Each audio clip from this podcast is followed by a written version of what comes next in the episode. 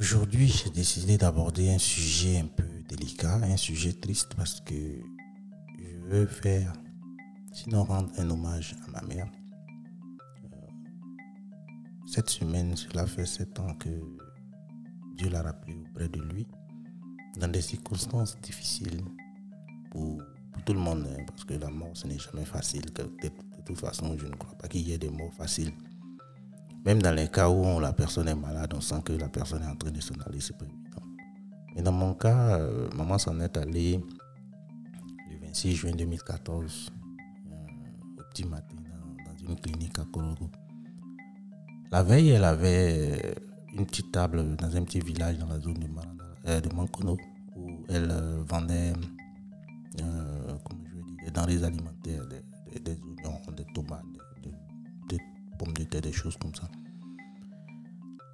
Avec l'âge, elle ne pouvait plus aller au champ, donc ne voulant pas rester inactive, elle avait cette petite activité devant la cour où elle euh, restait active, elle restait en mouvement, elle faisait beaucoup de choses. Et ce jour-là, c'était mercredi 25 juin. Elle est sortie comme tous les jours en train de faire son travail. Et puis, euh, subitement, elle est tombée, elle a fait une crise. Les gens alertent le, le vieux, notre papa qui était au champ, qui est revenu du champ. Euh, quand on l'a appelé, subitement par le coup de fil, il a compris que quelque chose n'allait pas. Il y a des choses que les gens sentent, ça ne s'explique pas. il est venu et c'était difficile. Euh, ils ont évacué rapidement la vieille à Korogo dans une clinique. C'était la zone la plus proche.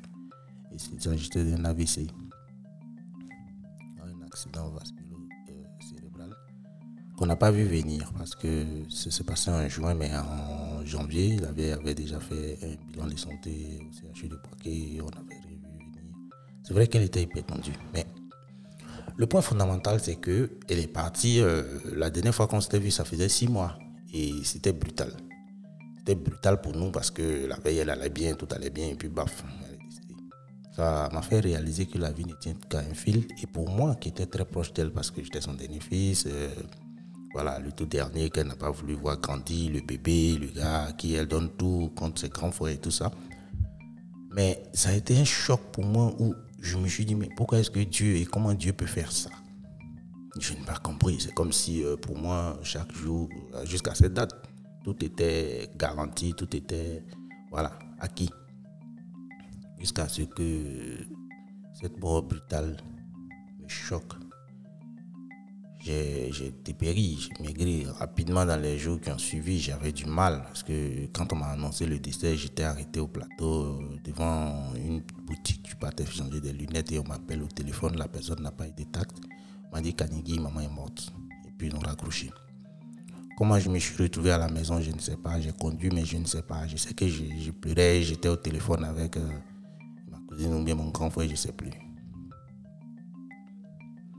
Donc, Aujourd'hui, maman, c'était une personne qui avait toujours du monde autour d'elle. Et on a eu beaucoup de dommages, on a eu beaucoup de choses. Mais avec du recul aujourd'hui, je me dis, le seul conseil que je peux donner aux gens, et surtout ceux qui ont encore leur maman et leur papa à côté, c'est de régler. Pour les gens qui ont des différends avec les parents, il faut les régler. Parce que rien ne remplacera une mère ou un père. Et Dieu sait pourquoi il vous donne tel parent.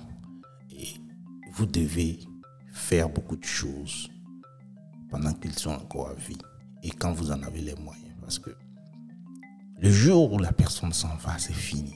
C'est-à-dire vous ne pourrez plus revenir, vous ne pourrez plus refaire le temps. Et ça ne sert à rien, mais absolument rien, de n'avoir rien fait et de venir le jour du décès faire des choses grandioses. On aurait pu faire ces choses-là pendant que la personne était encore en vie. Et je trouve ça dommage.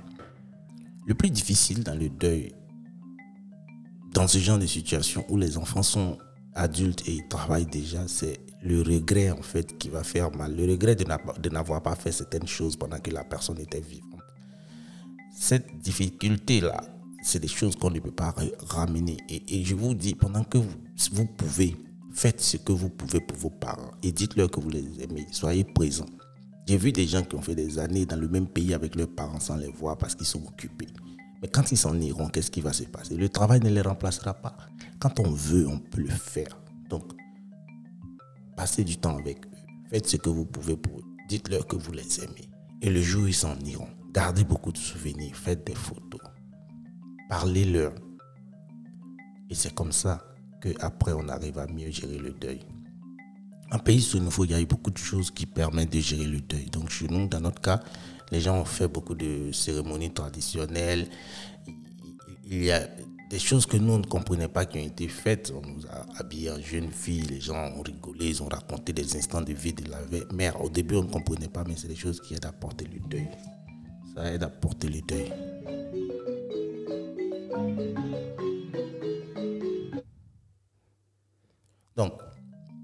Je vais vraiment dire ici que je rends hommage à maman. Elle a mené, elle a mené une vie difficile parce que, issue de famille euh, très modeste, elle a consacré sa force, sa vigueur à travailler pour garantir un avenir meilleur à ses enfants.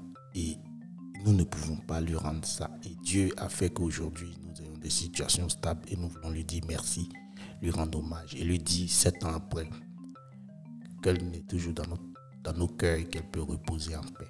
Repose en paix, maman. Jusqu'à présent, c'est difficile pour moi d'en parler, mais j'ai tenu à faire ce petit enregistrement pour ça. Tes enfants, tes petits-enfants sont là, ils sont en train de grandir. Merci beaucoup à toi.